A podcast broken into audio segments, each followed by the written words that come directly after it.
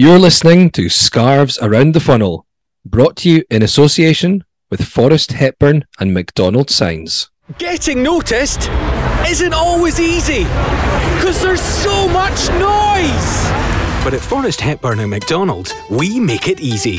With standout signs, business cards, shop fronts, banners, leaflets, vehicle graphics, the lot. Showcasing your products, advertising your brand, and getting business noticed. So, what can we do for you? Forrest Hepburn and McDonald. Creative sign and print solutions since the 1950s. Visit fhmcdsigns.co.uk.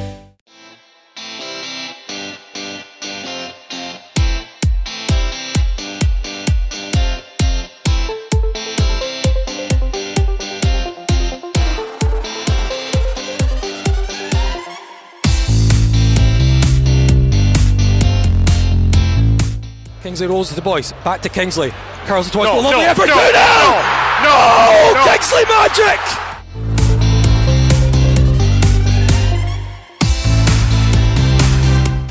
Hello and welcome to Scarves Around the Funnel, the podcast dedicated to Heart of Midlothian Football Club, now in their 150th year and therefore celebrating their. give me one moment.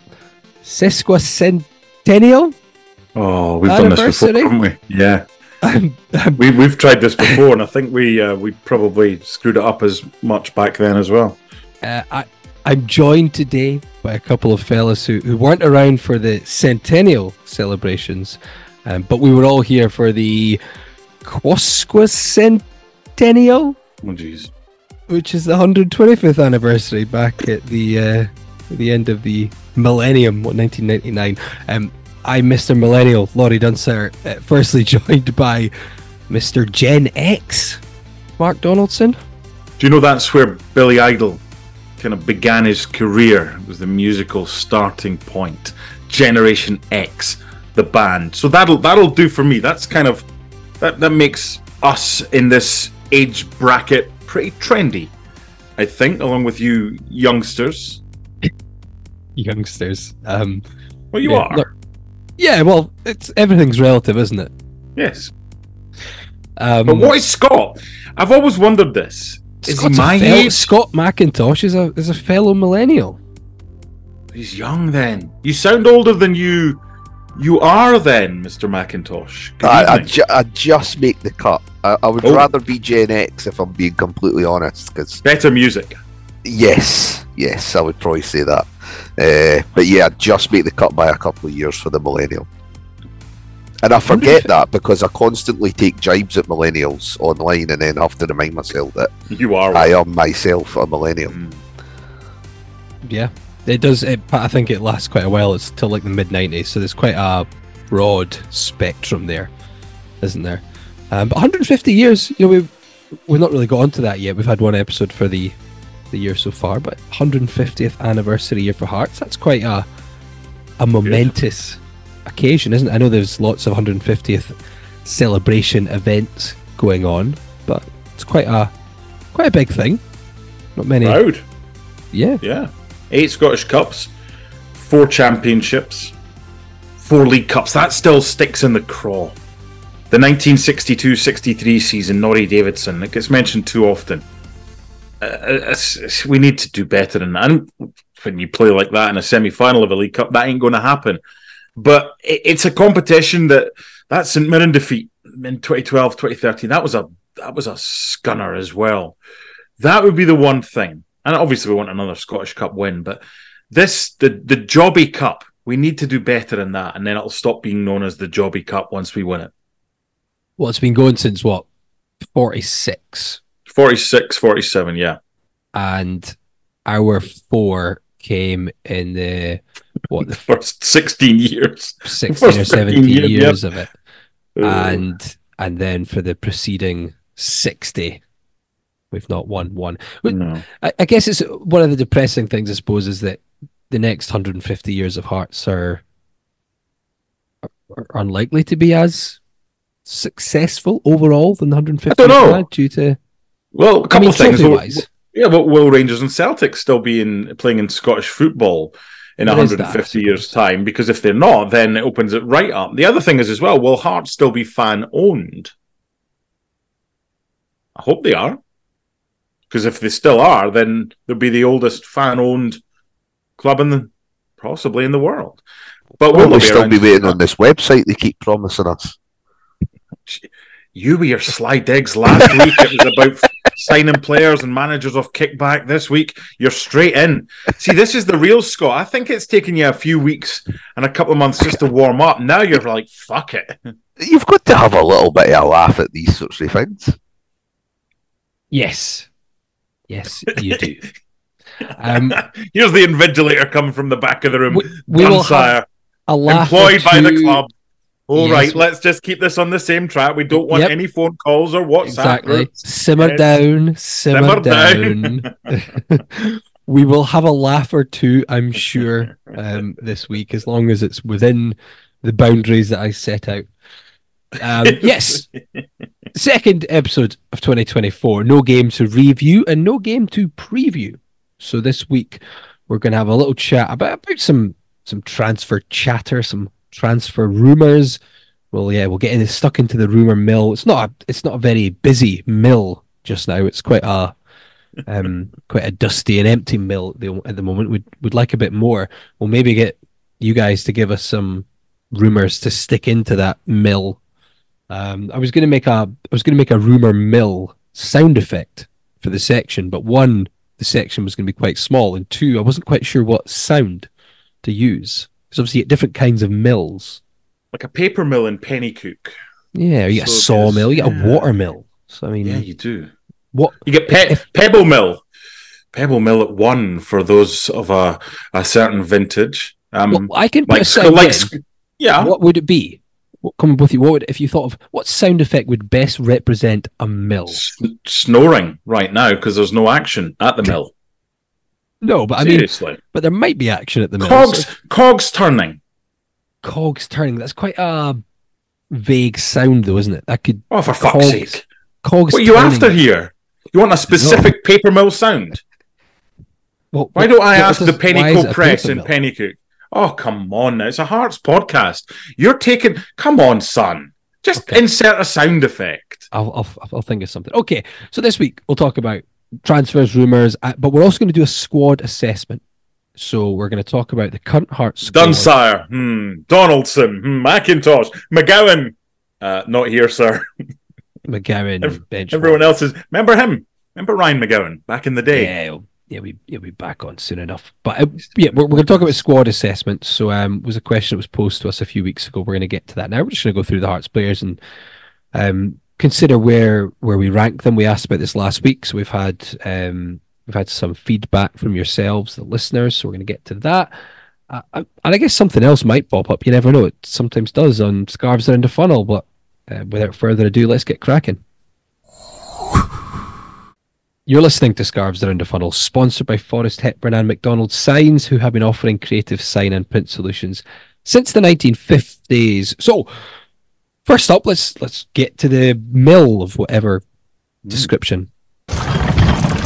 Okay, the rumor mill is um, slowly kicking into action. Um, but uh, let's start with one that we kind of threw out there last time, and you know, not to you know, not to blow our own trumpet, but I mean, you know, we've we've been influenced, we've been influencers before in this sense. But um, we have, we have. the, the the name that we threw out there because we like the look of them, and let's not pretend that we're the only people throwing his name out there. Lots of Hearts fans were when they saw him, but Yan Dhanda was a player that we talked about being a potentially interesting opportunity for Hearts if they were to to go in for him as a signing his contract up at the end of the season. Um, and now the 25 year old is apparently, if you believe what you read in the papers, um, is being looked at by Hearts on a pre-contract agreement from Ross County. Although it sounds like Ross County are keen not to sell him in January, which is understandable given they've got a potential relegation battle to to deal with. Uh, James Kearney did a, a good piece on Dhanda on the excellent Heart Standard, which you can read yourself at heartstandard.co.uk. Uh, I'll, I'll get take some snippets from here because obviously we've kind of largely put our thoughts out there on Dhanda last time. So um, James Kenny talks about a player on the rise. He says, since joining County from Swansea City in the summer of 2022, Dhanda has registered eight goals and 14 assists in 60 appearances. A fine record, particularly for someone plying their trade towards the bottom of the Premiership, but not the sort of return to provoke a frantic bidding war. But when we dig a little deeper, we can see how impressive Dhanda has really been. Um, now he goes into some information, has some some good uh, graphs and visual displays in here, but he says um, he finds himself in the 97th percentile for key passes, that's passes that lead to a shot, per 90, and the 93rd percentile for expected assists. And I know we don't always like all these metrics, but that's basically measuring the quality of chances a player makes per game, regardless of whether it's um, finished with a shot that goes into the back of the net. That's from open play. Um, he is the man to play that all important final pass, and more often than not, he finds his intended target. He also goes on um, to reference players who've played at least 600 minutes and says only three players, uh, Luis Palma, Danny Armstrong, and David Turnbull, have generated a higher expected assist rate per 90 than Dhanda in the entire league. He averages 2.52 key passes per 90, the sixth best in the division, and scores um, high for deep progressions only five non-old firm players rank higher. So Yan mm-hmm. Dhanda, we, we, we were interested in uh, um, Mark, me and you, but yeah. Scott, you were maybe not so convinced. Are you? Are you feeling him a bit more that, that, that it's real? Oh, it like I mean, the, I, I think the I was being a bit conservative, more around whether the club, whether he would fall under what the club are currently looking at. Uh, yeah, you said you would sign him. You, yeah, I mean, I, I, certainly certainly rate him as a player, uh, but I think the uh, the reluctance to get too giddy about it was probably due to the fact that I didn't know really what the club was looking for in, in terms of either, uh, especially January. Uh, I think I mentioned, you know, looking January. at a central midfielder, but possibly, you know, looking at at the end of the season with a view to bringing somebody in long term. And I, I still think that'll be the case. I, I think to be to be fair to Ross County, they're well within their rights to say to us, you know, if, if you want them, you'll need to pay three, four hundred thousand. Because let let's be honest, we've we've all, you know, moaned about Rangers trying to get Shankland in on the cheap.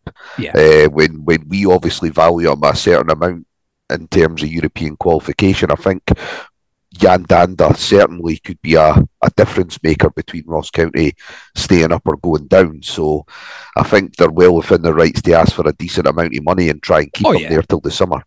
Especially yeah. when you see Dundee United's recent um, profit loss column and what, what they owe and the difference between the Championship and the Premier League. So we can talk about Shankland staying being worth at least five million to us if he gets us to finish third whatever that is, commensurate to Ross County playing in the top flight or Ross County playing in the championship. He's as yeah. vital to them as, as Shankland is to us. So let's let's see both sides of the story here. Yeah, no, no, I I, I totally agree with that, and um, yeah, we would be go the other way with it, as Scott mentioned, no. with with Shankland. Um, you know what I would do, Laurie? I'd, I'd I'd I'd send a fax, not to Dundee because they wouldn't receive it. I'd send a fax to Rangers. I'd offer half a million for Tavernier. Fuck it. That's just, but, but but that's that's what it's like, right? Tongue in cheek there, but it, it's like Celtic and Rangers fans thinking, "Oh, we'll, we'll, we'll bet one and a half for Shankland, two million for Shankland." Well, he's worth far more than that. So, what happens if a Saudi team or another team for Tavernier came in and, and went low? Th- that's what we have to be careful of not. What is the official like these days? Like, if you make mm-hmm. an offer, I would like to know what. Must be email. You would think it is, but do you have to like put it in a specific like form or something if it to make it like legit? Headed notepaper. Do you know like when I was like, when I was younger, I always thought there was a list. It was like you know the transfer list. I thought it was genuinely a list you could just look at, like like. But after someone, can we go and check the list, see who's on there? Obviously, obviously the list would have to be like gargantuan if you're going to talk about world football, but in my when I was younger, I always thought there was just this genuine list that football clubs have access to, and it's like go and check the transfer list. That, and then do you, you know what that that would actually be a good homework question. When you were growing up, what did you think was a real thing? Like you thought a transfer list actually existed. That'd be pretty cool to do as as Well, it, homework. and it goes back from. To be um, fair, Romanov had a, a big list. Well, it wasn't a list; it was like an office. Remember, he had yeah, this, It's a hit list. the Wikipedia searches his dossier players of- from and he- Brazil and that. And he said he was going to spend ten million pound on a player. Yeah, Did he? sp- Well, he said ten million. Did he specify which currency? that's true. Turkish aye, lira. By the No, way, just I- quickly, quickly going back to um, you, you were talking about the the piece with James about Yan Dhanda, and you've got expected goals and all things like that that the Gen Z community are really heavily involved Mhm. in. Um, the millennials are, are kind of into a different way of things, and us Gen X, um, old farts. For for me, I, I get all that. I would never dismiss something because it's not something I'm interested in. That's that's just rude. I just think one of the best things is the eye test. And the eye test for me with Yan Dhanda is is someone that he, he pops. He's good.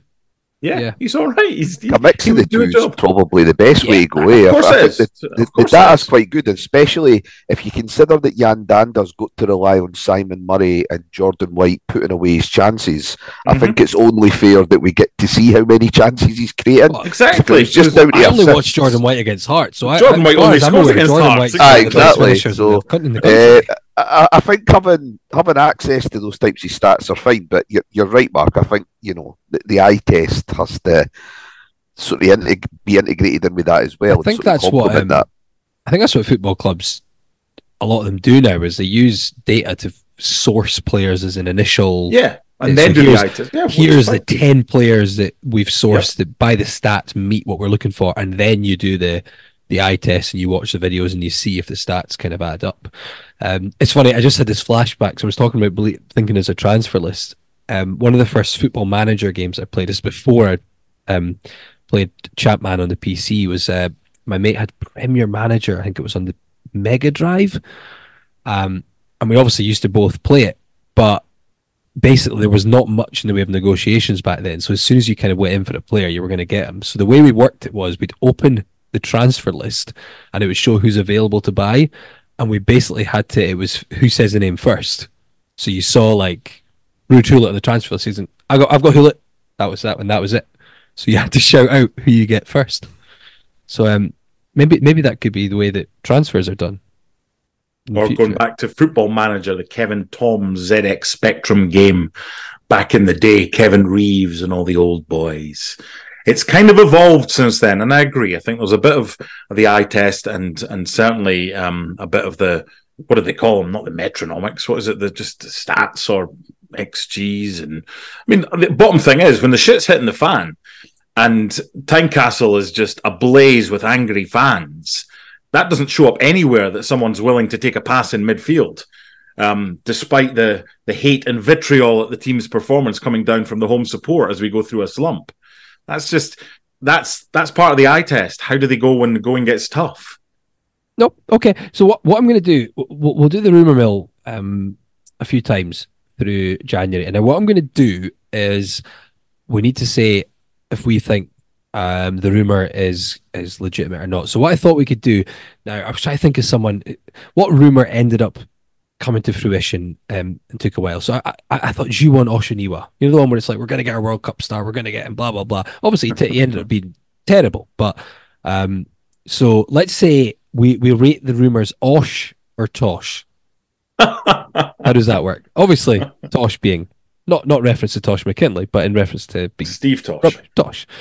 Um, so uh, Osh being we think the rumor has merit, or Tosh Okay. being no. Okay. So Yan Dhanda. Um, Is this another quiz that Scott's going to win? this is not a quiz. No, this is us just deciding. So are we are we going Osh or Tosh for Yan Okay. Dhanda? Oh, Osh. Yeah. I think that's Yeah, I'd say Osh. Yeah, Osh. Osh for Dhanda. Okay. Osh Um, let's see. Tosh. I- I- is that what this has come to? Episode Yes. 277. Osh or Tosh? Um, we've actually, we unofficially, we've done 300 episodes now. Do you know that? Last week was the 300th, but it's not officially because some of them have been extra episodes and we've had some shirts around the funnel in there as well. But 300. Anyway, Next. okay, so I've managed. It's really hard to dig out some decent rumors. So here, here's one I found on Kickback, and that's Okay. that's how much I've been. Scott, say nothing. So I, I found one in one of the. Um, I think it's the winter transfer thread. This is someone who I'd never heard of actually, but I liked his name um, if I can say it, that is uh, Dexter uh, Lembikisa. Now, this is a right back who is contract to, contracted to Wolves. He's been on loan at Rotherham, and they were keen to hang on to him, but Wolves have recalled him in January. So he's 20 years of age, right back, quite well thought of. I, I, I looked at some. I followed this up by looking at some um, news stories today, and I've I've got some bullets from here. Wolverhampton Wanderers have recalled Dexter Lembikisa from his loan spell at Rotherham, intending to sell uh, send him on loan to another Championship side. Okay, we're immediately on the back foot here. Um, several clubs, including West Brom, Ipswich, Middlesbrough, Blackburn, and Norwich, have shown interest in Lembikisa. Um, his loan spell at Rotherham has been a success, adding to his senior appearance tally, um, having played 27 times for the club. So um, I, I'm immediately thinking this is probably a tosh, given what these news. Uh, it's not to say that the news stories are accurate; they aren't always. But um, Dexter Lembikisa, what he's feeling about this? I think somebody's been having a, a bit of a look on Football Manager and they've looked at his stats and thought, well, if we could get him, it would be good because uh, he looks pretty decent on that. Uh, it'd also be quite good to add someone to our, our Jamaican ranks of, of ex Hearts Yeah, Just just Roy like seven Simpson. caps. Seven So yeah, uh, add him to Ricardo Roy Fuller. Simpson and Fuller. So so yeah, I'd Any- like to any think others that. apart from those two? Nah, I Simpson, they're the only Fuller, two. that must be the only ones I'm sure. Uh, I think I'd, so. I'd like to think uh, it's Osh, but I'm I'm pretty much ninety nine point nine percent sure it's just Osh. He's- I wouldn't be surprised if we got someone like that. I mean, it's, that's similar to Odel Offiah, someone that's. Yeah, I don't want to bring up someone from England on loan that's going to take a few weeks to get up to speed. I want someone that, like Dexter, has been playing in the Championship or another Yeah. League One league, so he's he's ready to go because we need that right now. Yeah, when That's when the we play thing. That's a good thing. Yeah, twenty-seven appearances this season in the English Championship. Um, even if he's playing for one of the struggling teams in the in the division, that's a a good sort of return for for someone. So um, it would be nice, but we're going we're going tosh on that one. So I've got one more. Uh, You know, again, if you're listening and you think, oh, this here's some more rumors, feel free to tweet us at around the funnel or or email podcast at scarves around the scarvesaroundthefunnel.co.uk. We'll add them into the rumor mill. These can be as far fetched as you like or as realistic as you like. The last one is probably fairly realistic one. So I've, I've, this one has been mentioned on Kickback, and I saw it doing the rounds on Twitter a little as well. Um, another right back, but someone who we've seen a little bit more of. This is Ryan Strain, Hmm. who is 26, plays for St Mirren, of course, turns 27 in April, Australian international now. Um, confirmed in December that he would have to go undergo surgery at a serious groin injury. That was keeping him out for three months. It was confirmed then, so he's still out for a couple of months. But has been quite a good addition to St Mirren. Um, he's got five goals for them, three of them against Hearts. So he does like playing against us. Hopefully, he would potentially like playing for us if we went down that way. I noticed Liam Stewart on Twitter had posted some comparisons between him and Atkinson, and these are defensive comparisons, and they actually favoured Atkinson quite a bit. I don't know if either of you saw these. It was But he's out At- for two months. he's so out for a bit, so he's, not going to be. He's, he'd coming back, and that, and that he's yeah. already back. yeah, so he's not going to be an Yeah, immediate. so so is he the Yeah. type of player? Obviously, again, we're going to talk about eye, the eye test that we've got. You know, having seen him play against us and potentially in other games in Scotland, you know, what are your general feelings if if, if that's going to be a realistic one for Hearts? Well, he's out would be- contract in the summer, isn't he? As opposed to is it Danny Armstrong at Killie who's still under contract, so he would cost money. I don't know. You two have seen Strain more than I have. Um, I'll, I'll bow to your uh, expert. I like- I would I would say Tosh. Okay. Tosh. Yeah, I, I, I actually I, I don't mind him as a player. Uh, I think particular going forward, he's certainly got some attributes from from dead ball situations as well. But I think defensively, he's no better than than Natty, and I, I, Yeah. I think we can get a permanent right back. I, I like Atkinson, and I'd like him to still be involved with the club, but I do think there's better out there and I wouldn't place strain in that category. Okay.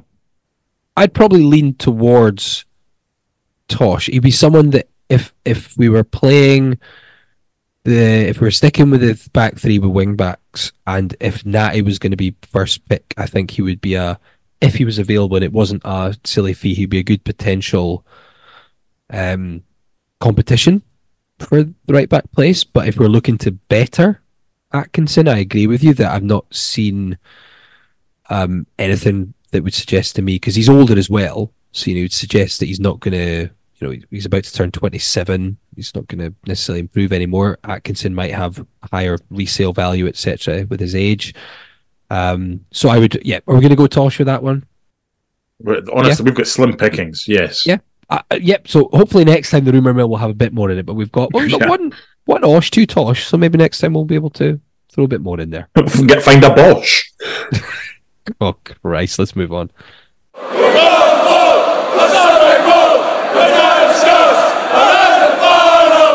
Okay, next up, we're going to do a little squad assessment.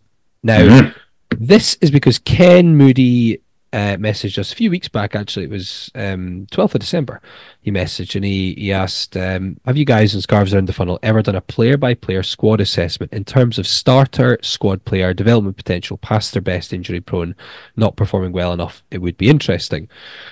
So Ken sent that to us. Now, I, I put this out there. I posed this question on the podcast and I put it out on Twitter and I kind of simplified it a little. I kind of spoke more about are they a potential starter, a squad player, a development player, or surplus slash move move them on.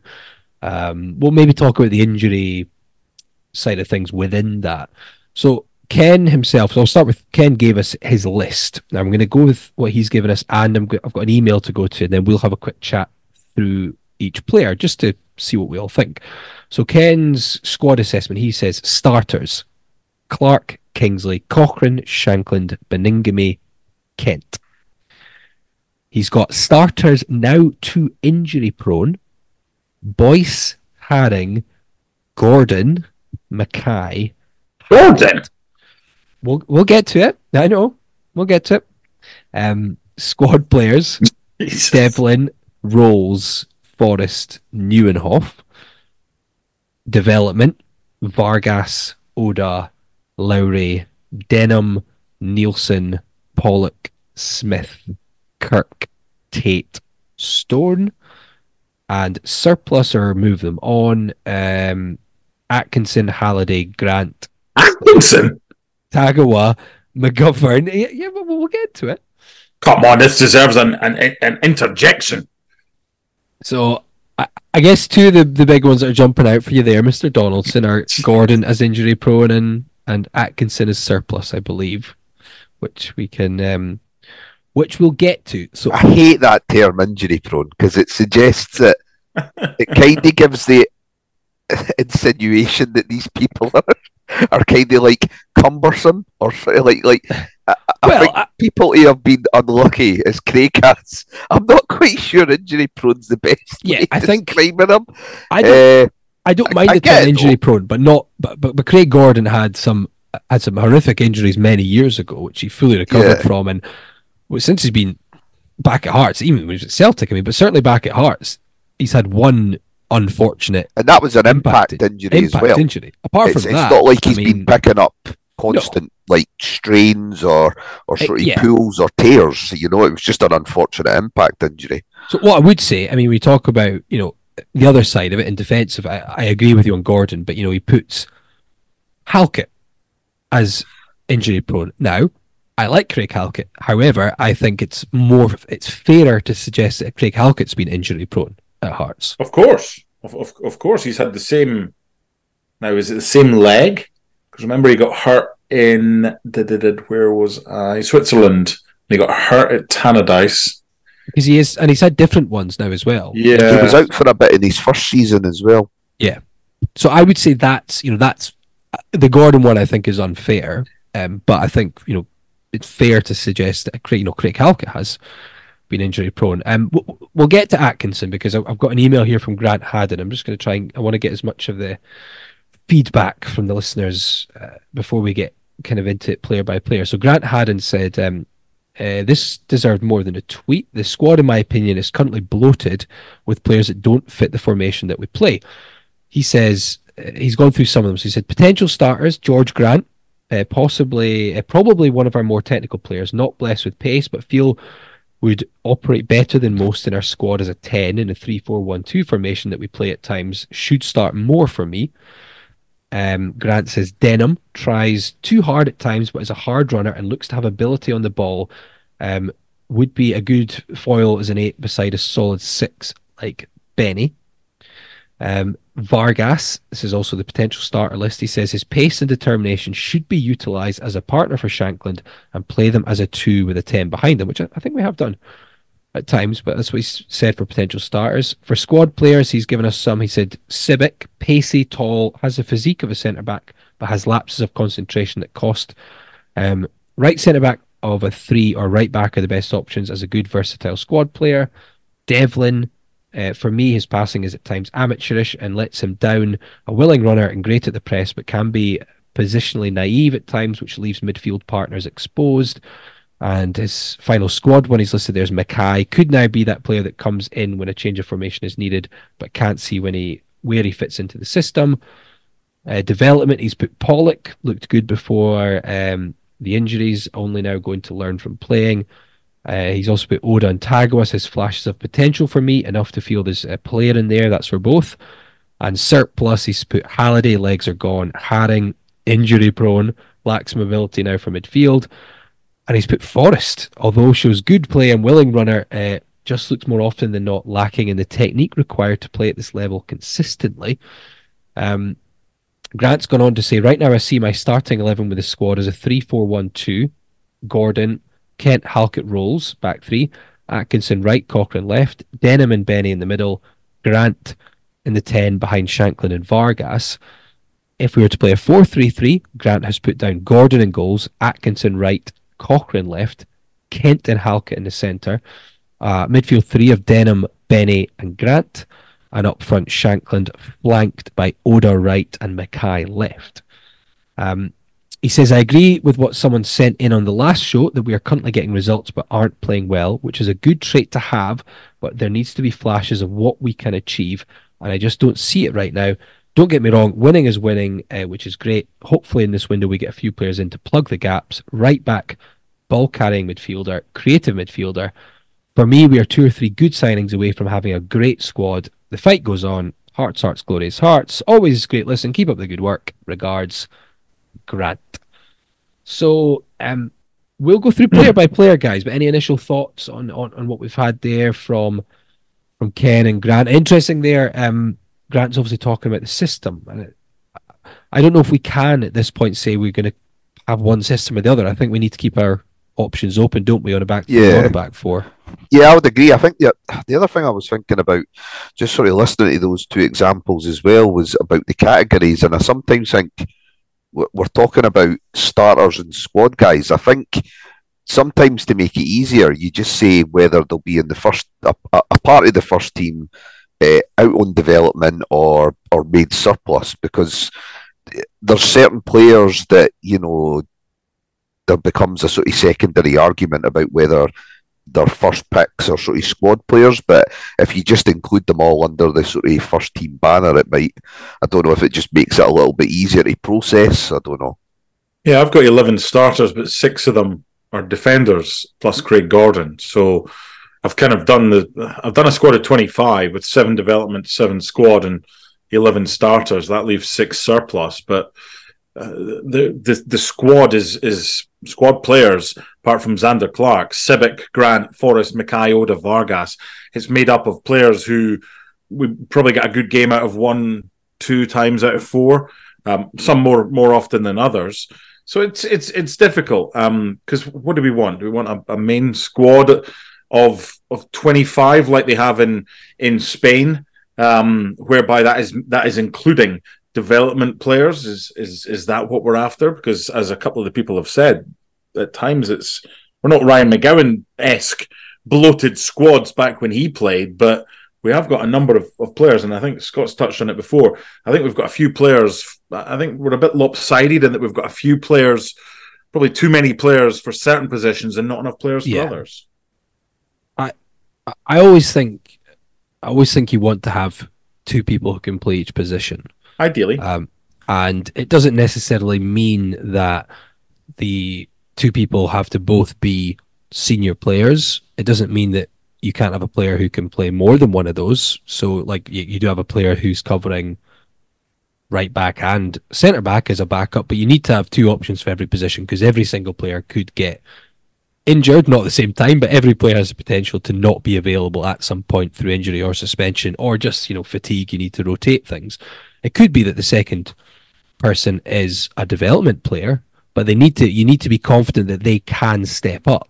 Um, that they're not going to be your first pick, but if they have to get put in, they're not going to be overawed or they're not going to completely be inadequate. You know, obviously you you understand you're not going to have 22 players who are all at the same level. You're not going to get another Lawrence Shankland, but you need someone else.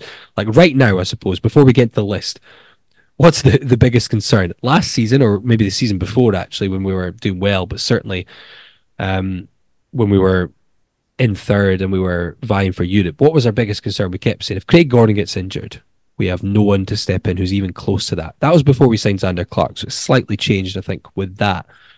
Right now, the concern would be if Shankland gets injured. You know, if, if we hear that Shankland gets injured um, in training or in the next game and he misses the rest of the season, I mean, we're fucked, aren't we? Basically, I mean that's the, we obviously we're not going to expect we'd have another player who could step in who would be as good as Shankland because he's arguably our best player. But yeah. do we have someone who could even play that role who's available right now who is even could fill it remotely?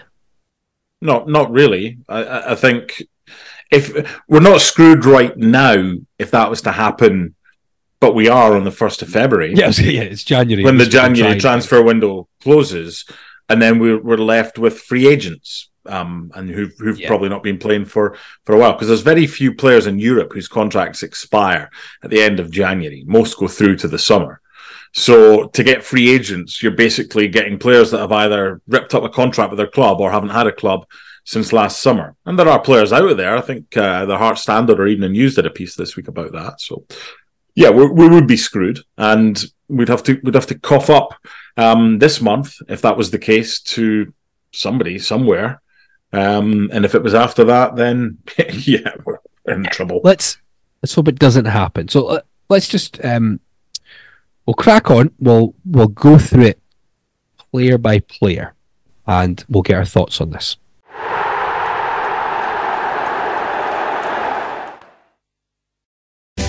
Forrest Hepburn and McDonald have been making creative sign and print solutions since the 1950s. For more, visit fhmcdsigns.co.uk. Okay, so I, I feel like um, I feel like I'm going to read out the Hearts team on a match day. Well, it'd be nice if it started with this player, but uh, so number one in the Hearts squad will go in numerical order.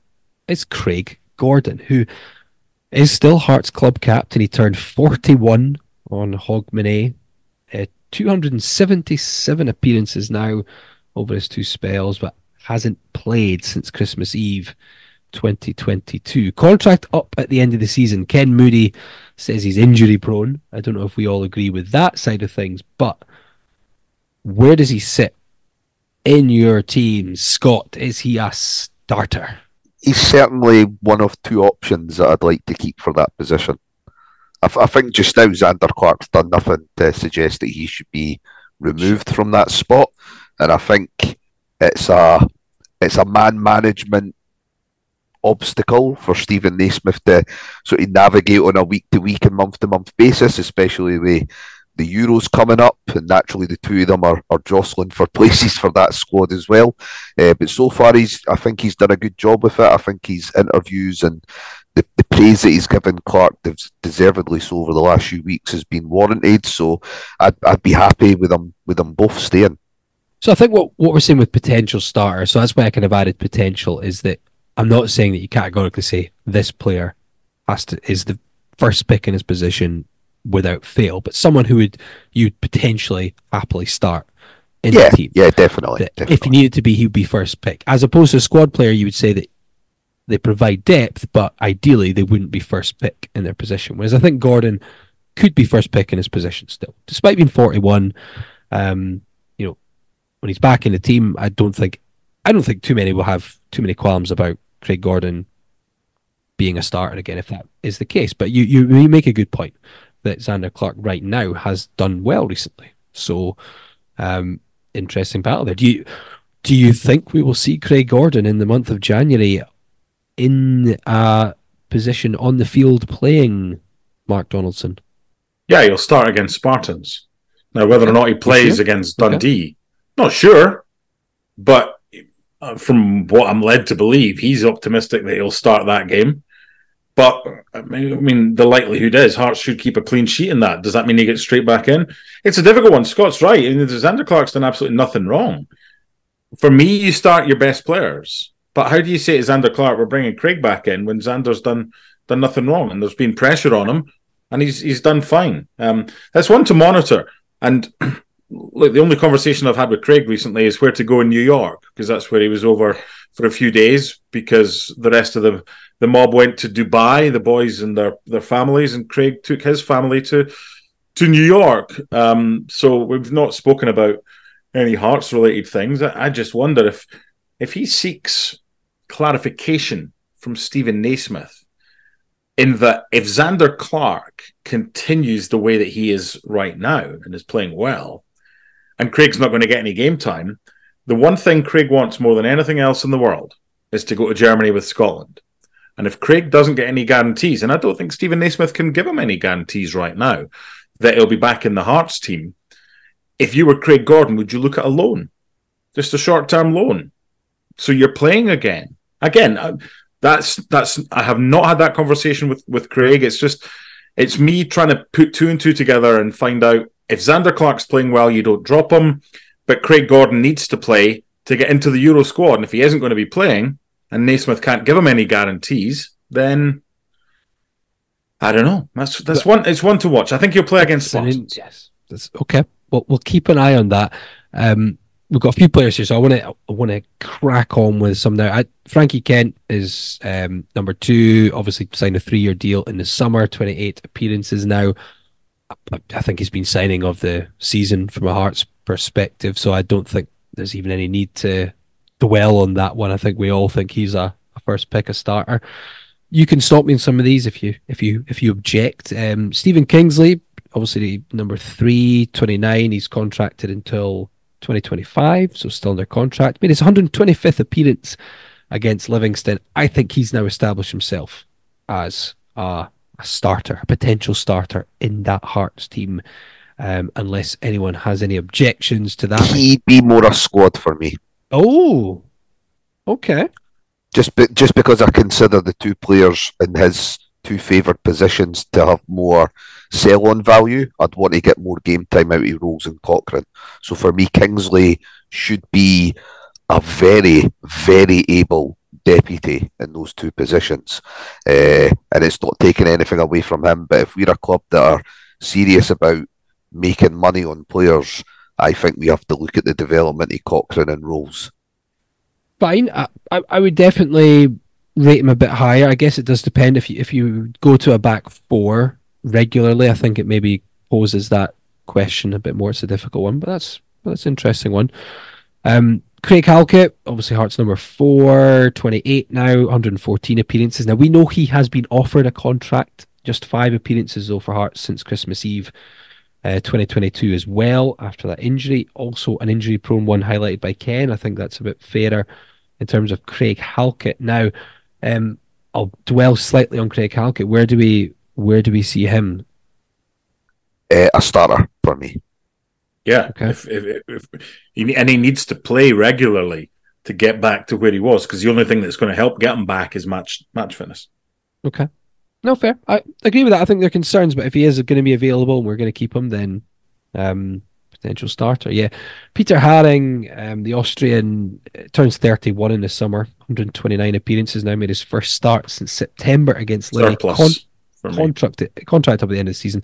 Yeah, I think the, the general consensus here, Peter Haring is surplus, and it's not in a um, not in a negative way as such in terms of what he's done for Hearts. I think um, you know he, he was a very good player for Hearts when he was um, when he was at the height of his ability. I think he's obviously dwindling slightly now, and playing in that cup final when he was nowhere near ready, I think has obviously impacted him quite a bit. But I think I'll largely look back on Peter Haring as a positive player for Hearts when he does go. Hugely, hugely. I think bringing him back for that cup final in what was it, 2020 or 2019? What was the Craig Levein one? 2019 when he probably took an injection and played. Yeah, that probably set him back, but needs must at the time. And oh, great servant, but no, no, he's he would be in the way of of others right now. Yeah, so I think he will go, but with our with our best wishes when he does leave. Um, Beni Baningime starts number six, 25 year old. Also, like Halkett, has been offered a contract. Just the 43 appearances for Hearts deal up at the end of the season. Now, he's got to be a starter, hasn't he, Scott? But the question will be can we keep a hold of him? Yeah, uh, hundred percent. I think you've you're effectively building your team around individuals like him, given his age, given the impact he's had on our on our results when he has been available. Uh, ultimately, I, I'm I'm not quite sure how far off the club are and sort of tying him down.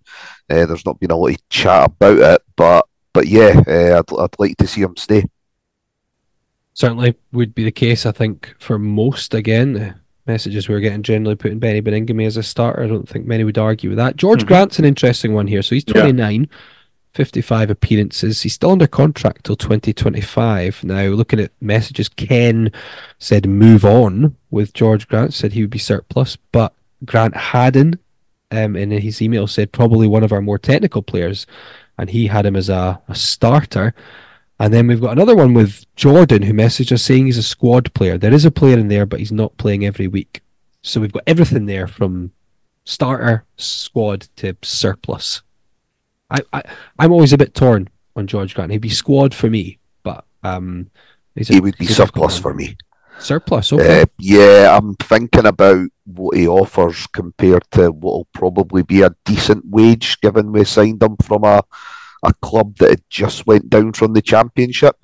Uh, I think he'll be on a decent a decent amount of money.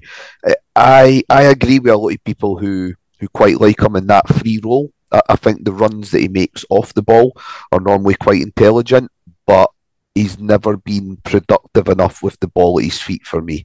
That's always been my, my sticking issue. I think an incredibly gifted player. I, I think he's a, a very good footballer, but it just hasn't quite worked out for him at, at the club. And I, I think, you know, the, the time's come to maybe just, you know, cut ties. Okay, that's fair. I, I, I'm sure a few will agree on that. Did you ever, did you ever feel what his best position was in the end? I, I, thi- I think the At number 10, yeah. I think potentially when he first came in, I thought that he could have been the the sort of backup for Barrie McKay, maybe playing out that wide left position and, and cutting in as well. Uh, but the more I've saw of him, I, I would definitely say a number ten. I think the issue is he's he's been a bit unfortunate. I, I think he, he's had little knocks. He's had red cards that were deserved. He's received red cards that haven't been deserved. He's he's then sort of managed to fight his way in the team at times this season, but then he's pulled up with another little injury after, you know, putting in a really good shift at Parkhead uh, last month. So there's there's been factors that have kind of went against him as well. But I just think, given his age, again, what I assume will be his wages as well, I just think that they could be better spent elsewhere. Okay, fair enough. Uh, let's look next. Would be Calem Nieuwenhof. Obviously, a, a summer signing for Hearts, a four-year deal. He joined the, the club on only 22, turns 23 next month in February. 20 appearances now. Um, Jimmy M said, as a general observation, partially through this exercise, but partially through playing last year's Football Manager, which was broadly the same squad, our issue is overstocking um, breadth uh, slash breadth in some areas. Example, Marge, uh, Marge, just called Mark Marge, uh, mentioned Calem Nieuwenhof doesn't appear to offer anything different to previous options. Um, what do you feel about Calem Nieuwenhof, Scott? Yeah, it's hard to disagree with that. I, I think the signing from the off has always had an air of just being a bit of a sort of strange and redundant signing. I, I think if you were to, let's say we go with the the mantra we were saying earlier about having two players to one uh, each position in the squad. Let's say you had two sixes, two eights, and two tens in your squad under our current sort of system. Beni's going to be in there as a six. Cammy and Denholm would probably be in there as eights. And then tens, you'd be looking at the likes of Grant or, or Lowry as that as things stand. So for me, Nieuwenhof, it, it it's not even about whether I rate him as an individual player or not. I just don't think there's ever been a space in the squad for him. And I don't think he's came with any particular skill set that's different to what we already had. So it's just it's just a really strange signing. I mean, given given the fact it's a four year deal, it's going to be difficult to make somebody like that surplus. It might be that we do have to maybe send him out on a development loan and, and see if we can get his confidence up elsewhere. But to me, just now, I, I, I'd be saying surplus just now. Yeah, so certainly Calem Nieuwenhof isn't one who has um, set the heather alight so far. I, I, would have got Mark, or as I called him there, Marge, um, Marge Donaldson's thoughts on Calem Nieuwenhof. However, Mark has had to dash and leave us, unfortunately. So he will not be with us for the rest of the podcast. Um, uh, I'll, I'll, let you dream up at home the reasons for him having to leave early, but he's uh, dashed off. He was going to try and tune in from the car, but we're we're not going to let that happen because it just ends up in nonsense. So we'll carry on, and we're at number nine in the team, uh, Scott. So I don't even think this one needs much uh, dwelling over. Lawrence Shankland, 28 years of age, 46 goals in 75 appearances, contracted still until 2025. Obviously, lots of rumours going about with him. Um, interesting. I heard Joel Sked um, on the Heart Standard suggest he has a, a, gut feeling that Lawrence Shankland will sign a new deal. He said it's not based on any inside knowledge whatsoever, but it's his feeling. Uh, and, um, yeah, I mean, I would, it's. I would like to have that feeling. Yeah, it's a possibility. I mean, there's always that. I mean, we we've done this with Craig Gordon many years ago now, back in 2007, didn't we? Where he, he signed a really lucrative deal. Uh, you know, we paid him probably more than the, the average player was making at the time, but there was always that understanding that there was a release clause inserted in the, the contract where if a, a team would offer a certain amount, then we wouldn't stand in his way. And I think there's the the possibility that we might do that with, with Lawrence Shankland, where we, we sit him around the table, we advise him that, you know, we understand that he'll probably want to go. Uh, we also understand that we want to try and make the most that we can out of him, but for both parties, it would be best for him to stay here and, you know, cement his place in the Scotland squad for the summer, and it'd be good for us to obviously try and clinch that first spot in that automatic European group stage as well. So it could be that you know we maybe sit him down, offer him five figures, but know that we only really have to pay that for you know four or five months, and he's he's potentially away in the summer for a for a good fee. So there's yeah, I, I think it's a, a I can understand where Joel's coming from if he thinks that there's a deal on the table. I can't imagine there being a deal on the table that wouldn't have some 40 release clause in there.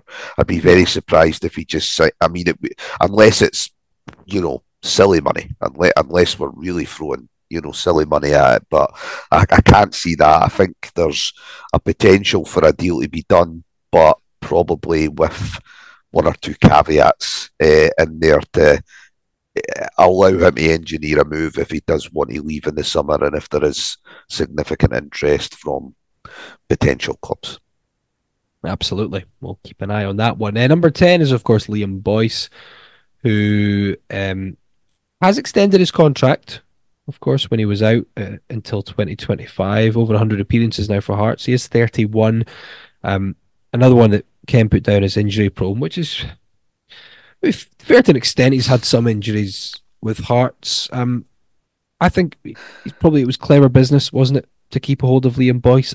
I would imagine he's not under the under the any illusions that he is going to be an automatic first pick up until the end of his contract. I think yeah. we need to look at other options, certainly with his age and the fact he has been out a few times. But he's such a an experienced player, such an intelligent player that um, it makes a lot of sense to keep him around. And I just I wonder if you would rate him as a potential starter or if he would be leaning more towards squad now. I'd, I'd be leaning more towards squad. I, I think the good thing about Liam Boyce is it doesn't really matter how much older he gets because he's never had any blistering pace to lose. So all the things that he's really good at, he won't lose with with age uh, or, or lack of game time. To be fair, uh, I think it, it gives the impression just just purely because he's someone that that seems to be there even when he's injured he's he's clearly quite an integral part to the bonding process within that squad. He's now been there four years. You know, if, if Peter Haring leaves in the summer, as I think most of us would expect him to, then Liam Boyce will be one of the the more senior members of that squad. So I think he has a place on and off the park. Uh, and, and I think from his point of view, if he were to leave Hearts, his career trajectory would, would only go down. I would imagine, in terms of statutory club and also potential earnings as well. Uh, I, am not quite sure what he'll be earning now, but again, he's someone else who signed for us from a championship club at that time. So, you know, earnings wise, I think it's prudent for him to stay, and I think it's a good move for us as well. Final player in the 1 to 11 is Yutaro Oda, who signed last season 22 years of age now. 30 appearances for Hearts, longer contract. He's up until 2026. Three goals. And I'm going to assume, without too much deliberation, he's going to fit into the development category for you just now. That's what he would be. It's, a, you... it's a really difficult one with Yutaro. That I think if you were to do like a poll of 100 Hearts fans to, you know, give one word to him, uh, the majority would say inconsistent. Now, that's something you can level at a lot of young winners, but the only way that they can get consistency is through continuity and game time. And the way that we like to chop and change our winners, either game to game or even after 45 or 60 minutes, I don't know if he's getting that development at Hearts just now it's a it's a strange one with him. I, there's a bit of me that's like, would you send him out on loan? Would you continue to try and just develop him within the club? I'm torn between squad and surplus for Yutaro Oda. Yeah. And it's not it's not a reflection on him as an individual per se, but it's just a sort of vibe or gut feeling I've got about it. I just I don't know if he's kicking on just now, but again, some of that's down to a bit of lacky, consistent game time. And I think without that, I don't know if he will come onto a game. You know, if, if you saw him end the last season, he got a good run of games, seemed to get confidence from that. It's not quite happened this season. I appreciate he's had he's had one or two little knocks as well that's that's contributed to that. But again, we do seem quite prudent at chopping and changing certain areas of the team just now, and I don't know. I just don't know if that's going to hinder him uh, moving forward. So I'm a bit torn between a couple of couple of categories for him just now. Yeah, I mean, although he's played um, 17 times, he's only played 750 odd minutes, which is equivalent to about eight full matches. I mean, you contrast that to Kenneth Vargas, who's got about double that. He's about 1,400 minutes. So, yeah, he's not had a lot of game time. We'll, we'll, get some thoughts of, of others, I think, as well, to see how they've ranked a few different players. That's our, our 1 to 11. We'll, we'll get through the rest of the squad and see what, other, what others have thought as well.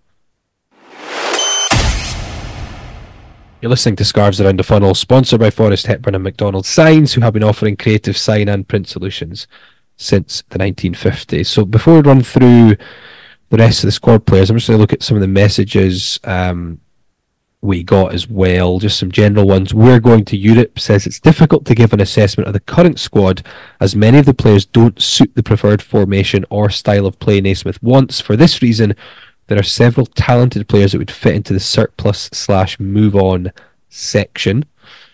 Um, Tim Sanders says potential starter Aidan Denholm, squad player Oda, development Andy Kirk, is what Tim Sanders says. I, I assume he means um, Andy Kirk's son, uh, Mackenzie Kirk, who's just gone on loan to Hamilton. Um, Andy Kirk, although he kind of has one of those it looks like he could still do a job, um, I think even Andy Kirk at the age of 44 is probably not going to be um, involved in first team football anytime soon. But it'll be interesting to see how his son Mackenzie does at Hamilton. A big jump up from him from the Lowland League. Um, Tim also says Andy the Weave Halliday surplus um, and to move him on, which I think most would agree with. Alistair Dobby says I'm assuming Shankland, Beni, Kent, Cochrane, Rowles, Halkett, Cammy, Clark, Kingsley, McKay, Gordon, Boyce are seen as starter level. Not all of them by everyone. Um, potential starters. Forrest is showing enough to be seen as a starter. Cammy and Denholm too, but very similar. Oda and Vargas fall in here. Squad players are Sibbick, Tagawa. Uh, Sibbick is good enough to fill in. I believe Tagawa will come good. Hoff is also definitely a squad player right now, says Alistair. And he says development, Wilson, Tait, and Pollock. Kirk too, but he's on loan. And surplus, he says Haring, Halliday, Grant Lowry, Connor Smith. If Lowry wasn't on loan, he'd be squad. Uh, James Winter says, I think we need to prioritise quality over quantity. We have too large a squad and too many players who drift in and out of the first team. Cut the squad size by getting rid of six or seven, bring in two or three quality uh, players, and utilise the best youngsters. Um, interesting to to look at it that way. I think we have ended up with a bigger squad. I think largely with European demands, haven't we? Um, Scott, it wasn't really that way when we first came up, was it? We were quite a kind of smaller, close knit squad when we came up from the championship. But I think with the demands of group stage football, um, obviously last season the squad has ended up being a lot bigger. Yeah, I, I, I think given that we've got I think it's nine players out of contract uh, this summer. I think you will see a bit of a, a trimming of the squad, especially given how Steven Naismith has come across over the last few weeks in terms of talking about you know trying to integrate B team members into the squad and how he's hoping to achieve that. Uh, so I do think out of the nine that are, are out of contract, you might only see maybe about you know uh, two or three maybe uh, being kept on. Uh, I think the vast majority will probably be moved on at that stage. So be interesting to see, you know, how how the squad looks uh, come sort of July, August of this year. Yeah, I understand where, where people are coming from with that. It's, it's a hard balance to strike, isn't it? Because we all want to see youngsters coming into the team, but we're we're in a bit of a a strange position. I think Hearts and Hibs and Aberdeen are all in this kind of pot of we don't have that success that Rangers and Celtic have, but we do have our own sort of high expectations of being in that yeah. sort of third position. Yes, and I teams think, competing for one position effectively. Yeah, and I think that means that you do see us Aberdeen and Hibs maybe taking less risks uh, with their youngsters compared to say, you know, Motherwell have done recently with the likes of Lennon Miller or, you know, the, the likes of uh, sort of Campbell and Turnbull in, in seasons past. So I, I, I do have I've got some sympathy for Hearts managers when it comes to this because I think it's it's very hard to sort of strike the balance and be responsible with players. You know, I, I, I've seen other Hearts managers just throwing youngsters for the sake of saying that they've done it. And I, I, don't think that's the way to go. I think they do have to be ready. And and I think ultimately, if you look at how players' careers have went after they've left Hearts, there's only one or two where you could say they left, you know, we let them go too early uh, over the last sort of 10, 15 years. So it's not like we've been consistently refusing to play players and they've went on to sort of do things at other clubs. You know, Josh Doig's obviously a, a, an example, but even there, you could say, well, Aaron Hickey was competing with him for that that left back slot. So even yeah. even that has its own sort of uh, consideration to, to give to it. Uh, so yeah, I think it's it's it's a hard one. Uh, I would love to see more players for the B team come in, but I think you've just got to trust that both Steven Naismith and Liam Fox will, will work closely together and when the time's right, those players will, will get their chance. Right. I'm aware time is against us, so we'll, I want to try and get through everyone. But you know, Michael McGovern's obviously next in the list, number twelve, turns forty in the summer, purely signed as a as a as a squad player to make up the numbers with goalkeepers. So I don't think we need to dwell on him. I think he certainly no. will be a surplus at the end of the contract. Made sense at the time. You had to make yes. the sign, and that was uh, that was fine. Number 13. God, I hate the fact he wears number 13. Nathaniel Atkinson. But I am I'm, I'm very fond of Nathaniel Atkinson. There was a point where the right back looked like he was going to be surplus, and I certainly think there was a point with the club where maybe looking to move him on. But 24, still contracted until 2025, 61 appearances now for the first team, nine caps for Australia as well now away at the Asian Cup. Ken said surplus or move him on. I certainly don't feel that now. I think he's actually um, a big part of the team. I don't know if you feel differently, Scott. He plays with his head down a lot. I, I, I don't know. Like I've I've always been a big a big admirer of how brave he is on the ball, and I'll never knock him for that. And I think in one on one situations, he can defend his area pretty well when the game's in front of him. But I've not seen him improve from a positional sense. I've not seen um learn how to lift his head in those tight situations, and he and he tends to run into cul-de-sacs quite a lot. I just think he's a good backup, but for me, I think there is better out there, and I think we can afford to get better as well. Okay. I certainly think if we wanted to play a back four, it makes it slightly more problematic, as I'm not a huge fan of him being right back in a back four.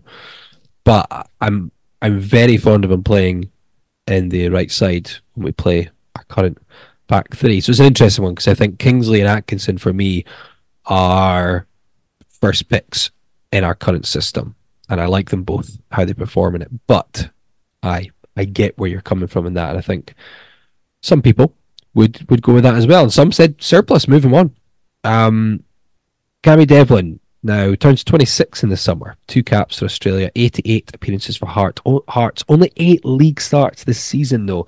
Now, Scott Jackson said Cammy Devlin is a concern as his, his, indis- his ill discipline in pressing and not focusing on working in a consistent midfield unit goes back to the Snodgrass days, and Naismith is not happy with him in his discipline with this regard. Um, so, what do you think about Cammy Devlin? Because at one point he was the the kind of cream of the crop at Hearts after he first signed, and right now he's um, struggled. I know he's had his injury issues, but even when he was fit, didn't seem to be a first pick for Steven Naismith. The ill discipline comment, I think, is potentially a little bit harsh. So he's had one red card in two and a half seasons. Uh, now he has had a few yellow cards at the start of the season, and I appreciate that given his robust style of play. Is it more to the saying that, his lack of discipline in terms of position and pressing, in terms of maybe? I think Naismith. I think we've alluded to this before that Naismith hasn't been happy with him. It's been visually. I think that's visually probably audi- more on audibly ball, unhappy with his. You know, maybe not sticking to the plan or just chasing everything down without, uh, I guess, thinking about it as much as a manager would like. I think it's probably more his attributes on the ball rather than off that's potentially turning Naismith off him. Uh, so, my own personal uh, take on Cammy Devlin is he's a starter for me in terms of I think that him and Beni have the best balance when it comes to our midfield options just now because I think that I think that Devlin does have the discipline to sit back and allow Beni to take a more advanced role as well. And I think there was examples of them uh, developing that partnership during the, the first year that they came to the club. I do understand though the concerns that some fans have about him, and I also appreciate that he's not overly fancied by Naismith just now. So although I personally would say he's a starter within the current conditions, I think at best he's probably a squad option for the club just now. But for me personally, he would start for me. Okay. I'm going to fire through some more. Um, again, jump in if you disagree. Kye Rowles, 25, contracted until 2028. Got to be a potential starter. Um, oh, oh. You, no, no, no, no. I was just going to say the only issue with, with Kye Rowles comes when there's a potential change in the system. Uh, but if, if we okay. continue with the three, then yeah, he's a starter for me because he's one of the few players that we can potentially make money out of.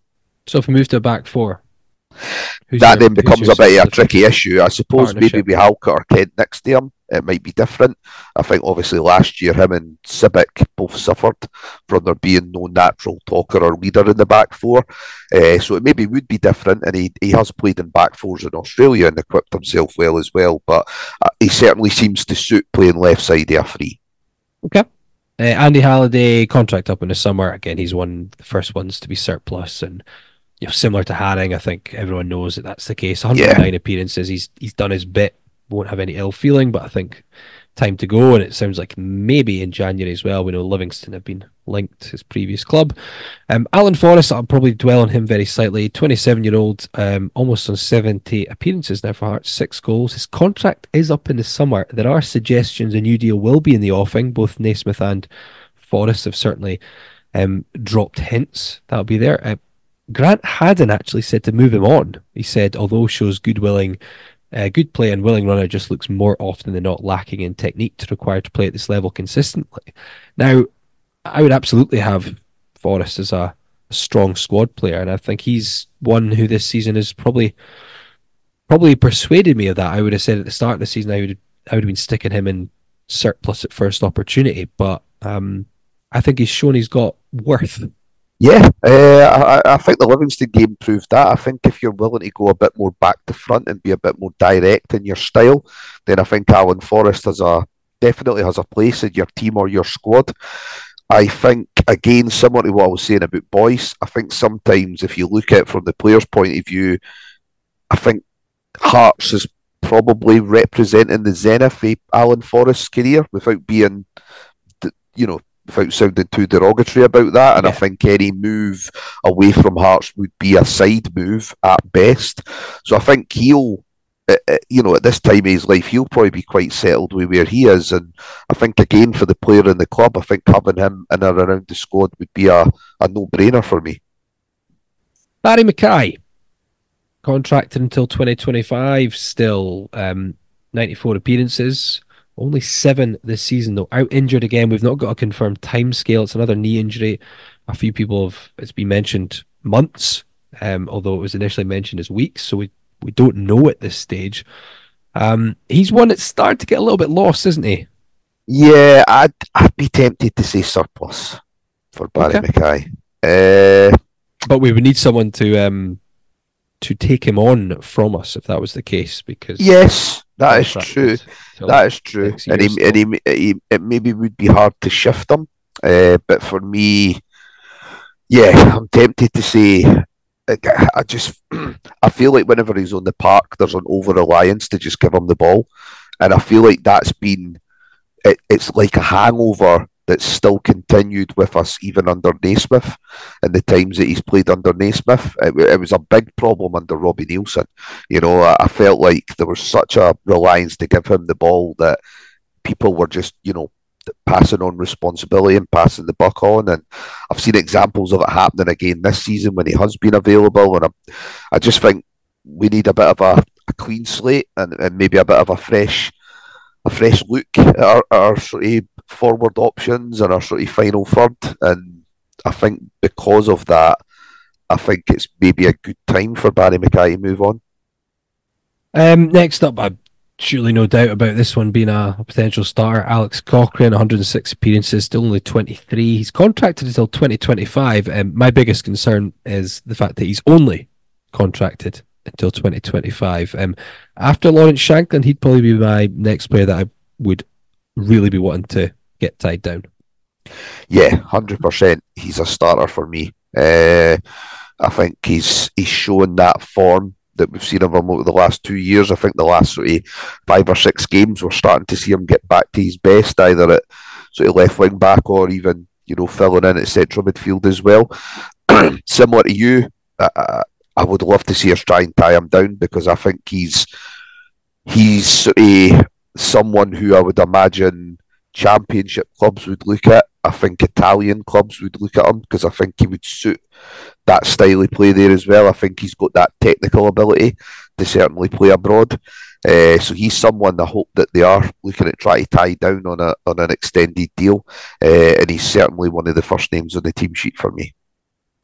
Uh, Lewis Neilson, I want um, go into too much, but Jordan says about the 20 year old development prospect, uh, apparently doing very well on loan at Partick Thistle. Um, Toby Sibbick, number 21, he's got over 80 appearances now for Hearts. He's still contracted until 2025. Now, some have him down as surplus, who messaged us, some as squad.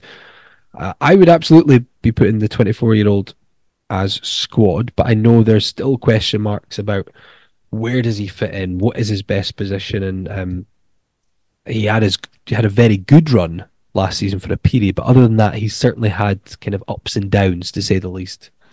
Yeah, I, I think for me, you probably take him and, and Neilson as a pair and you, you try and evaluate them as a pairing because they're probably competing to be that kind of backup for, for the likes of Halkett and Kent.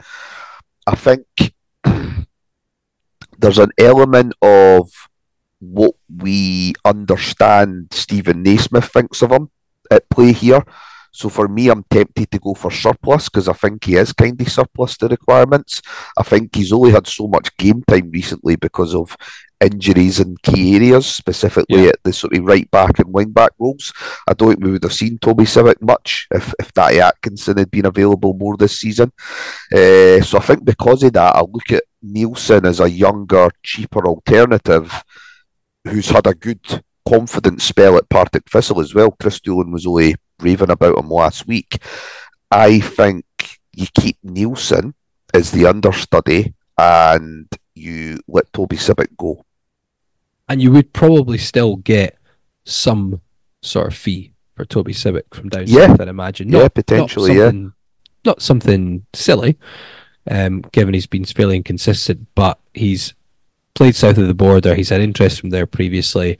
He's big. He's physical. Um, he's actually pacey as well. So I think he's got the attributes potentially. If someone can, obviously try and get that consistency out of him, try and help him improve his, I guess, his concentration. Yeah, and I really like him. I like him as, as, an well, individual yeah. footballer. I just I look at the circumstances and I just think it's. I just don't see it happening now. You know, I, Yeah. I just think it's it'd be a good move for him uh, to get some game time. He's he's at that stage of his career where I think he needs he, he needs to feel loved, and I, I don't think he is just now. I think he's just someone who is relied upon if we're if we're struggling for, for bodies in certain areas. Aidan Denholm, interesting one, 20 year old, uh, signed that contract which keeps him till 2026 now. Just the 15 senior appearances, but I'm going to go through some of the messages we got. I think I've covered um, one or two already, maybe. But Harry Bell says potential starter. Denholm, I would like to see more of Tait as well, but important we find a better option to play with Baningime. Mike Bradley also said potential starter, and he said Denholm has proven to be good this season, makes mistakes, but he's young and these can be worked on. And I think I mentioned Tim Sanders already highlighted him as a potential starter. So quite a few people putting Denholm as a potential starter, not a squad player. Would you go along with that, or do you think that's maybe jumping the gun at this point? I think that's jumping the gun just now. I think, look, given how much he'll probably be earning, it's low risk. So I think keeping him around the squad is certainly a no-brainer. But for for me, Cammy Devlin would still be ahead of him in the pecking order as that kind of aggressive front foot, so be number eight. Uh, but he's he's certainly, for me, he's played himself above Nieuwenhof, Haring, and Halliday in terms of the pecking order. So for me, he definitely has a place in the squad, but I still think there's a, a bit to go before he's playing week in, week out for the team. try and fire through some of these a bit more. Harry Stone um, has a contract till the summer, but with an option to extend. Currently on loan at Queen of the South. Turns 22 in April. I'm gonna say Surplus for me. point, surplus for me. I think Liam McFarlane's already ahead of him now in terms of being that next keeper for us. I think if he's at League One and he's about to be 22, And he struggled to get games everywhere he's went. He's never really held down a, a position at any eh, during any loan spell. So Yeah. that, yeah, that would suggest he's he's probably going to leave in the summer. Uh, Finlay Pollock is still only 19, deal until 2025. He's absolutely a development player, I think. Some good. Um, Yeah, good love Finlay so. Pollock. I really hope he can keep himself, you know, healthy over the next year or two, uh, because I do think he's the closest we've got within our current ranks to a, a box-to-box midfielder who can score goals. so uh, yeah, I'd, I'd love to keep him, and I'd love to see him develop.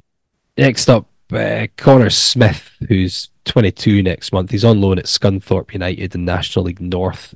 Uh, deal until the end of the season, option to extend. But I think similar to Harry Stone at this point, if that's where he's at, I, I don't see it being anything but surplus.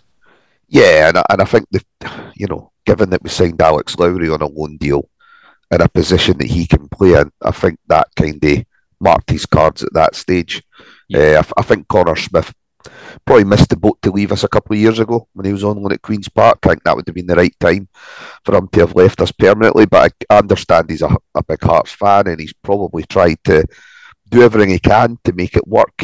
But for me, I, I think definitely is is one that should be looking to go for, he, for his own sake more than anything else. Absolutely. Zander Clark, um, 31, 52 appearances now signed a three year deal last season, so he's still contracted until 2025. 10 clean sheets in the Premiership this season, only bettered by the very impressive uh, former England goalkeeper Jack Butland with Rangers. I'm going to guess he's, he's, he has to go down as a potential starter, I think, at this point. I, I, by that, I mean, like what we spoke about earlier, that's between him and Craig Gordon. But as much as I think Craig Gordon's a better goalkeeper than Zander Clark, it's very tough to have two good ones. So I think you've got to have the two of them around, don't you? Yeah, and look, there's an element to try to look past just the next six months as well. And given Zander Clark's age, I think you want to try and keep him happy. I think for the long term. So I, I think there's an element of that. You know, we've got to try and manage his game time whilst clearly trying to manage Craig Gordon's game time and keep him happy as well, which is what I was alluding to earlier, with it being a, a big os- obstacle for Steven Naismith over the coming weeks and months. But for me, he's a starter just now. Okay, Odel Offiah, we know he's um, back in Brighton. It doesn't look like he'll play for Hearts again, so we don't need to go into that too much. Uh, Kyosuke Tagawa, summer signing, 12 appearances, turns 25 next month. He's contracted until 2027. Um, Mike Bradley says squad player. Tagawa clearly not match fit, so needs more game time. But quite a few have put him down as surplus. Kind of tricky at this point, but it's a bit of a concern, isn't it, Scott, that someone who is about to turn 25, who had plenty of experience in Europe, just hasn't really shown us anything yet. Yeah, I think there's probably there's there's probably elements of him not settling off the park that's probably having a, a big impact on on what he's trying to achieve on the park. I, am I'm, I'm tempted to go with surplus. There was always a bit of a concern when you looked at his goal return. And I know that people talk about the fact he played for Japan, but the equivalent to him playing for Japan was Robbie Stockdale going with Scotland to Korea for the Kirin Cup about 20 years ago. Like it's, he, he was involved in friendlies where just about everyone gets picked. Uh, so I wouldn't put too much stock into that. He's not someone who's had a great goal return so far in his career. The clips I watched of him, it seemed that teams were getting more out of him coming in from a sort of deeper position on the yeah. left, and I don't see where he fits in in, in, in our system with that sort of skill set. So again, there's a similar to Nieuwenhof. There's there's that element of I don't want to beat on the player. It, it's more the the thinking in the recruitment itself that I'm probably a bit more perplexed by rather than him as an individual. From various people that I've heard from, there seems to be glowing reports of him in training, Uh, it wouldn't be the first time I've heard that about a player who's in struggle to transfer that on the pitch. So, so yeah, at, at this current moment in time, I'm tempted to go with surplus, and again, I'm probably thinking of, you know, freeing up money that the that we can then potentially try and use elsewhere. Mackenzie Kirk is next in line, and we've mentioned him already. He's certainly a development player. He doesn't turn 19 until next month, one senior appearance, but hopefully the Hamilton loan will, will work well for him.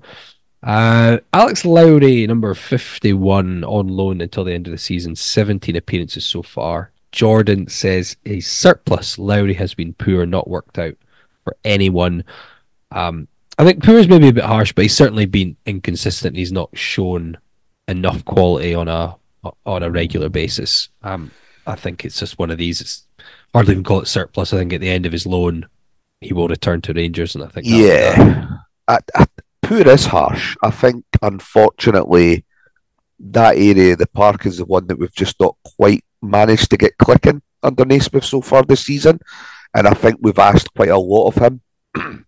given his relative inexperience in the first team. So I think the loan probably hasn't worked out as well as, as we and Rangers would have liked. I think he'll hopefully have learned a, a lot of lessons from it, which will hold him in good stead going forward. But I think from what I've seen so far, I've not seen anything to suggest that we should be looking to, to do any business uh, past the summer. But again, not all down to him. I think a lot of it has been down to the fact that we've, we've struggled as a collective unit, uh, sort of in possession. It's not just been on him as a as an individual. Finally, number 77, Kenneth Vargas, another player who's on loan until the end of the season from Herediano in his native Costa Rica, but just 21 and with an option to buy. 23 appearances, three goals. Um, Jordan says potential starter. Vargas I've seen enough of in the last few weeks to suggest he could nail down that position next to Shankland. We've heard that a couple of times now with some of the feedback we've got. So, um, what do you think, Scott? End of this deal, are we splashing some cash and keeping Kenneth Vargas? This is a tough one. I think there's a bit of recency bias that goes towards some people suggesting a starter. I think if you'd asked this question two weeks ago, I think it would have been steering more towards squad. Uh, I mean, it depends on the the terms of the deal. You know, if if it's if there's not a huge outlay, then I would certainly understand the the desire to keep him and, and see if we can further develop him. Again, though, if you think about what I was saying about Yutaro Oda earlier, I'm a, I'm a bit worried that, you know, Vargas sort of falls into that similar sort of category. But yeah, I, I've seen enough out of him to suggest that he's he's got something to offer. So I think at this stage I'd be saying squad. Okay, so eh, I, th- I don't think it's ever been confirmed it's just been said there's be a six figure fee in place. You know, you would you would guess it's gonna be a low six figure fee. But obviously we don't know for certain. Nothing's ever been um, confirmed. I think some of the tabloids put it around the two hundred fifty thousand mark. If that was to be believed, would you think that would be a worth worthwhile outlay or for a club of our size with our general spending, is it maybe too much for risk? It's potentially too much because our and again that is that is just purely pulling out something that was put in the tabloids as a figure that could be complete. Yeah, I mean, for me, our budget will go down slightly this summer, given the the sort of reduced time in Europe this year. So I do think we need to sort of take that into consideration. So yeah, it's it will depend on the, the terms and obviously what he does between now and May. But sure. I think given what I've seen of him so far, he's someone that I would like to see stay because I think there is something there.